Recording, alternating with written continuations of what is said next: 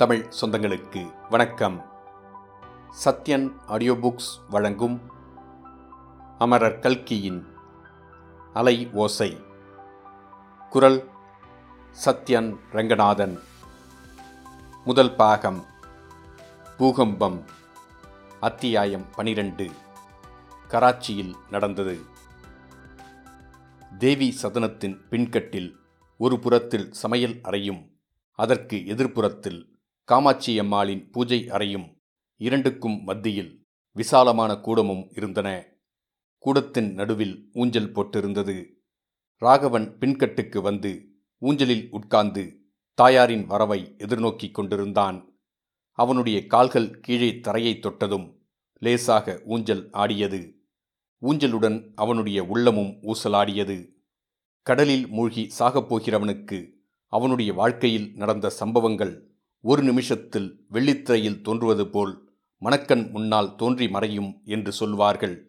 அம்மாதிரி இச்சமயம் ராகவனுடைய மணக்கண் முன்னால் சிற்சில சம்பவங்கள் அதிக வேகமாக தோன்றின.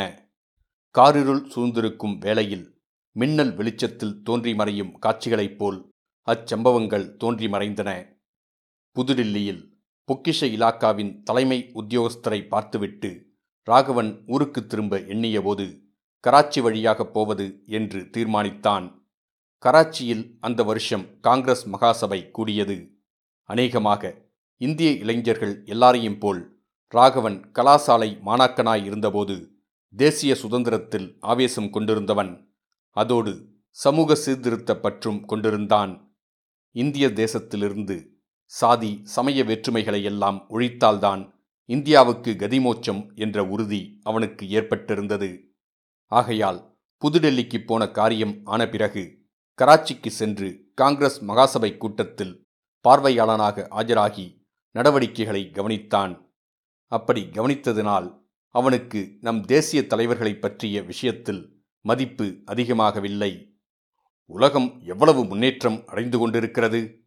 அமெரிக்க நாட்டில் ஃபோர்டு மோட்டார் தொழிற்சாலையில் நிமிஷத்துக்கு முன்னூறு மோட்டார்கள் உற்பத்தியாகின்றன.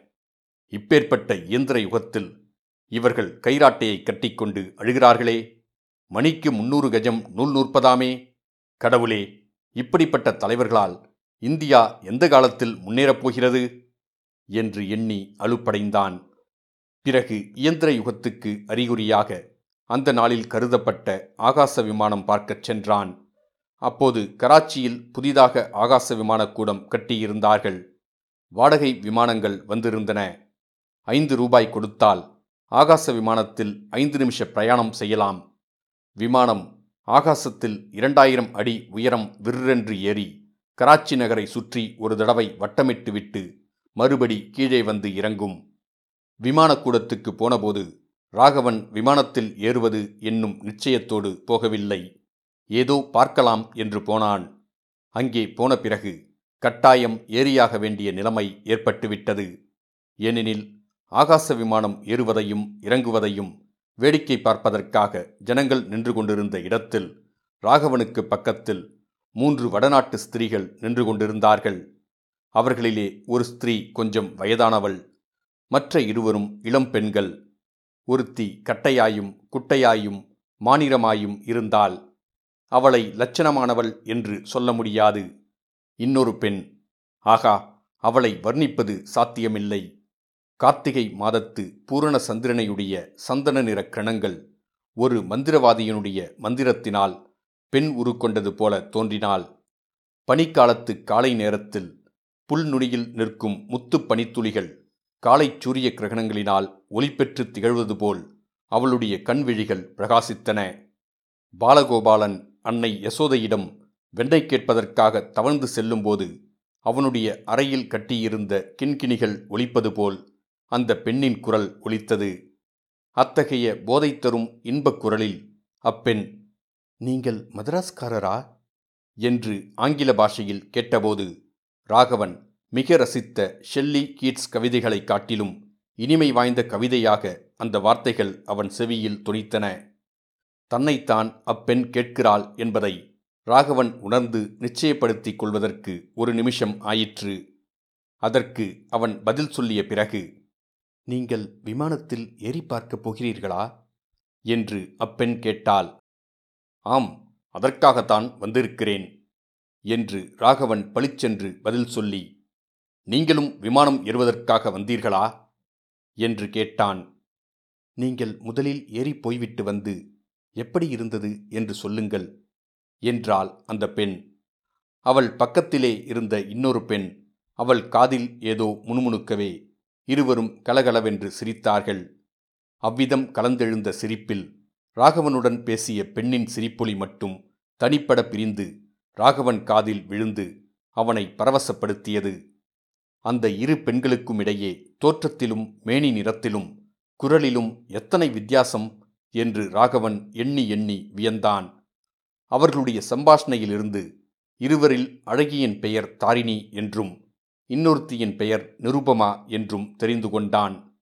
மற்றும் அவர்கள் கராச்சி காங்கிரஸில் ஸ்திரீ தொண்டர் படையில் சேர்ந்து சேவை செய்வதற்கு வந்தவர்கள் என்றும் காங்கிரஸ் கூட்டம் முடிந்த பிறகு தன்னைப் போலவே அவர்களும் ஊர் சுற்றி பார்க்கிறார்கள் என்றும் அறிந்தான். ராகவன் ஆகாச விமானத்தில் ஏறி வானத்தில் வட்டமிட்ட போதெல்லாம் அவனுடைய நினைவு மட்டும் பூமியிலேயே சஞ்சரித்து கொண்டிருந்தது. சரியாகச் சொல்வதாயிருந்தால் கீழே பூமியில் நின்ற தாரிணியை சுற்றி சுற்றி அவன் மனம் வட்டமிட்டு கொண்டிருந்தது என்று சொல்ல வேண்டும். விமானம் இறங்கியதும் ராகவனுடைய கண்கள் அந்த மூன்று பெண்களும் நின்ற இடத்தை தேடின. ஒரு கணம் அவர்கள் அங்கு காணப்படாதிருக்கவே அவனுக்கு உலகமே இருண்டுவிட்டதாக தோன்றியது. சற்று தூரத்தில் இன்னொரு இடத்தில் அவர்கள் நிற்பதை பார்த்தவுடனே உலகில் மறுபடியும் சூரியன் பிரகாசித்தது. ராகவன் அந்த இடத்தை நோக்கி விரைந்து சென்றான். தாரிணி ஆவல் ததும்பிய முகத்துடனே அவனை பார்த்து எப்படி இருந்தது? என்று கேட்டாள். ராகவன் தன்னுடைய மனது பூமியிலேயே சஞ்சரித்துக் கொண்டிருந்தது என்னும் உண்மையைச் சொல்லாமல் வானப் பிரயாணத்தின் சுகங்களைப் பற்றி அற்புத ரசம் தோன்ற வர்ணித்தான். நீங்களும் ஏறப்போகிறீர்கள் அல்லவா? என்று கேட்டான். தாரிணி ஏமாற்றம் துணித்த குரலில் இல்லை இவர்கள் இருவரும் பயப்படுகிறார்கள் என்னையும் போகக்கூடாது என்கிறார்கள் என்றால் பயப்பட வேண்டிய அவசியமே இல்லை. சீட்டுகள் அதிகம் உள்ள விமானமாயிருந்தால் நானே உங்களை அழைத்துப் போவேன். ஆனால் இந்த விமானத்தில் ஒரே சீட்டுதான் இருக்கிறது. விமானியைத் தவிர ஒருவர்தான் ஏறலாம் என்று ராகவனும் ஏமாற்றமான குரலில் கூறினான். சரி இனிமேலாவது நாம் போகலாமல்லவா என்று மற்றொரு பெண் கேட்க தாரிணி ராகவனை பார்த்து நாங்கள் போக வேண்டும் என்று சொல்லிவிட்டு திரும்பினாள். சற்று தூரத்தில் உள்ள டாக்ஸி காரில் அவர்கள் ஏறும்போது தான் நின்ற திசையை தாரிணி பார்த்ததாக ராகவனுக்கு பிரம்மை உண்டாயிற்று. பிரம்மை என்று ஏன் கருத வேண்டும்? உண்மையாகவே இருக்கலாமல்லவா ஆகாச விமானம் ஏறிய அனுபவத்திற்குப் பிறகு ராகவன் கப்பல் பிரயாண அனுபவத்தையும் பெறுவதற்கு விரும்பினான். கராச்சி காங்கிரஸுக்கு வந்திருந்தவர்களிலே பலர் கடல் மார்க்கமாக பம்பாய்க்குச் சென்றார்கள். ராகவனும் சிந்தியா கம்பெனிக்கு சொந்தமான கப்பல் ஒன்றிற்கு டிக்கெட் வாங்கிக் கொண்டு ஏறினான். அந்த கப்பல் கடலோரமாக மட்டும் ஓட்டுவதற்குரிய சிறிய கப்பல். அதிக மூட்டை முடிச்சுகள் பெட்டி படுக்கைகள் உணவுக் கூடைகள் ஆகியவற்றுடன் சகசகவென்று ஜனங்கள் நெருங்கி நிறைத்திருந்தார்கள். அந்த வடக்கத்தி ஜனங்களின் அழுக்குத் துணிகளையும் ஆபாச வழக்கங்களையும் ஆ ஓ என்ற கூச்சல்களையும் ராகவன் பார்த்துவிட்டு கடவுளே இதில் எப்படி முப்பத்தெட்டு மணி நேரம் பொழுதுபோக்குவது என்பதாக எரிச்சல் அடைந்தான். ஆனால் கப்பல் புறப்படும் சமயத்தில் அவசரமாக படகில் வந்து ஏணியில் ஏறி கப்பலில் இறங்கிய மூன்று ஸ்திரீகளைக் கண்டதும் ராகவனுடைய மனோபாவம் அடியோடு மாறிவிட்டது. அந்த ஆபாசமான அழுக்கு நிறைந்த பழைய ஓட்டைக்கப்பல் தட்சணமே கந்தர்வ பூமியாக மாறிவிட்டது.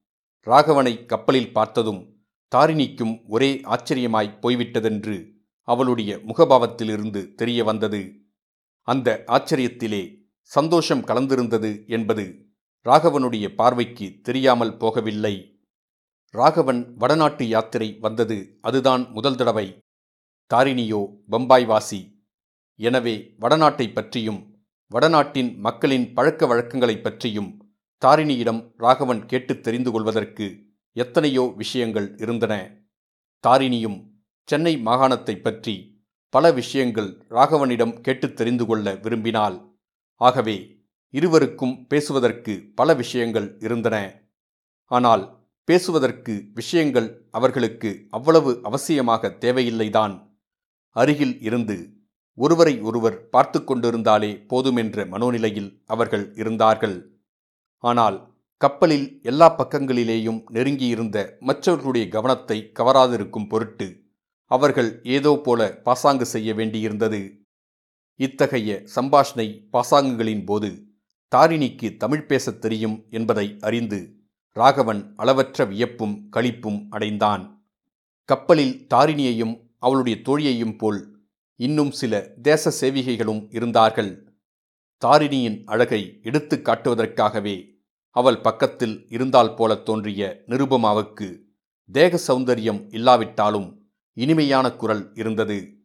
அவளுடைய தலைமையில் மற்ற தேச சேவிகைகளும் சேர்ந்து ஹிந்தி தேசிய கீதங்களை பாடினார்கள். அப்போது மிக பிரபலமாயிருந்த ஜண்டா ஊஞ்சா ரகே ஹமாரா என்ற தேசிய கொடி கீதத்தை பாடினார்கள். பிரபல உருது கவியான சர் முகமது இக்பால் பாடிய சாரே ஜஹான்சே அச்சா ஹிந்துஸ்தான் ஹமாரா என்றும் தேசிய கீதத்தை பாடினார்கள். இந்த கீதங்கள் எல்லாம் தெய்வலோகத்தில் கந்தர்வ கன்னிகைகள் பாடும் கீதங்களாகவே ராகவனுக்கு தோன்றின. இரண்டாவது கீதத்தின் பொருளை தாரிணியிடம் கேட்டு தெரிந்து கொண்டான். முதல் அடியின் பொருள் உலகிலுள்ள எல்லா தேசங்களிலும் நம்முடைய ஹிந்துஸ்தானம் சிறந்தது என்று அறிந்ததும் சந்தேகம் என்ன? உன்னை போன்ற பெண்கள் இந்த நாட்டில் பிறந்திருக்கும் போது உலகில் வேறு எந்த தேசம் இந்தியாவுக்கு இணையாக முடியும்? என்று சொன்னான். அதை கேட்டு தாரிணி கன்னங்கள் குழிய புன்னகை செய்த தோற்றம் ராகவன் மணக்கன் முன்னால் இன்றைக்கும் அழியா வர்ணத்தில் திட்டிய அஜந்தா சித்திரத்தைப் போல் நின்றது. இவையெல்லாம் நடந்து இப்போது ஏறக்குறைய மூன்று வருஷங்கள் ஆகின்றன. இதற்கிடையில் தாரிணிக்கும் ராகவனுக்கும் அடிக்கடி கடிதம் போய் வந்து கொண்டிருந்தது. அவை காளிதாசனும் கம்பரும் தாகூரும் பாரதியும் பெருமைப்படும்படியான கவிதை உணர்ச்சி ததும்பிய கடிதங்கள். கடிதங்கள் எழுதுவதோடு அவர்கள் நின்றுவிடவில்லை. ராகவன் ஒருமுறை பம்பாய்க்கு போயிருந்தான். தாரிணி அவனை எலிஃபெண்டா தீவுக்கு அழைத்து கொண்டு சென்று அங்குள்ள குகைச்சிற்ப அற்புதங்களையெல்லாம் காட்டினாள். பிறகு தாரிணி டில்லிக்கு போனாள். புதுடில்லியில் உத்தியோகம் பார்த்த ராகவன் டில்லி மாநகரின் பழைய கோட்டை கொத்தளங்கள் பிரம்மாண்டமான மசூதிகள் முகாலய மன்னர்களின் ஒப்பற்ற அழகு வாய்ந்த பளிங்குக்கல் அரண்மனைகள் ஆகியவற்றுக்கெல்லாம் தாரிணியை அழைத்து போய் காட்டினான். அப்போதெல்லாம் அவர்கள் கேவலம் இந்த மண்ணுலகின் கடினமான கட்டாந்தரையில் காலால் நடக்கவில்லை. கற்பனை உலகத்தில் ஆனந்த சாகரத்தின் அலைகளின் மேலாக மிதந்து கொண்டே சென்றார்கள். அப்புறம் ஆக்ராவில் உள்ள உலக அற்புதங்களில் ஒன்றான தாஜ்மஹாலுக்கு போவது பற்றி இருவரும் யோசித்தார்கள். அதை சில காலம் தள்ளி போடலாம் என்று தீர்மானித்து கொண்டார்கள். யார் என்ன நினைப்பார்களோ என்ன சொல்வார்களோ என்ற பயத்துக்கு இடமில்லாமல் இருவரும் சதிபதிகளாக கைகோர்த்து கொண்டு போய் ஷாஜகானின் ஒப்பற்ற காதற்கனவை பார்த்து வர வேண்டும் என்று தீர்மானித்தார்கள். சுருங்கச் சொன்னால் இந்த மூன்று வருஷ காலமும் ராகவனுடைய வாழ்க்கையில் கிருத யுகமாக இருந்தது. ஒருபுறம் அவன் உத்தியோக ஏணியில் படிப்படியாக ஏறிக்கொண்டிருந்தான். அவனுடைய இலாக்கா தலைவரான பெரியதுரை அவனை தம்முடன் சீமைக்கு அழைத்துப் போவதாகச் சொல்லியிருந்தார். மற்றொரு புறத்தில் ராகவன் காதல் மயமான கற்பனை கனவு உலகத்தில் சஞ்சரித்து கொண்டிருந்தான். இந்த நாட்களில் அவன் எந்த பக்கம் பார்த்தாலும் தங்க ரேகைகள் படர்ந்திருக்க கண்டான். இடைவிடாமல் அவனுடைய செவிகளில் தேவலோகத்து மதுர வீணாகானம் பாய்ந்து கொண்டிருந்ததை உணர்ந்தான். பழைய டில்லி நகரத்தின் குப்பையும் கூலமும் துர்நாற்றமும் நிறைந்த குறுகிய வீதிகளில் அவன் நடந்தபோது கூட முகாலய மன்னர்கள் உபயோகித்த ஒப்பற்ற அத்தரின் வாசனையையும் அந்த மன்னர்களின் அந்தப்புற நாரிமணிகள் குளித்த பன்னீரின் நறுமணத்தையும் கற்பனை உணர்ச்சியால் முகர்ந்து அனுபவித்துக் கொண்டிருந்தான். ஆகா அந்த இன்பத்துக்கெல்லாம் இப்போது முடிவு வந்துவிட்டதே? எப்படி வந்தது? எதனால் வந்தது? நம்பவே முடியவில்லையே. வந்திருந்தவர்கள் விடைபெற்றுச் சென்ற பிறகு காமாட்சியம்மாள் பின்கட்டுக்கு வந்தால் கவலை தோய்ந்த முகத்துடன் ராகவன் ஊஞ்சலில் உட்கார்ந்து லேசாக ஆடிக்கொண்டிருப்பதை பார்த்தால் ஊஞ்சலுக்கு எதிரே சுவர் ஓரமாக கிடந்த நாற்காலியில் உட்கார்ந்தால் தன்னுடைய வருகையை எதிர்பார்த்து தன் மகன் அங்கே காத்து கொண்டிருக்கிறான் என்பது காமாட்சியம்மாளின் உள்மனதுக்கு முன்னமே தெரிந்திருந்தது. இத்துடன் அத்தியாயம் பனிரெண்டு முடிவடைந்தது. மீண்டும் அத்தியாயம் பதிமூன்றில் சந்திப்போம்.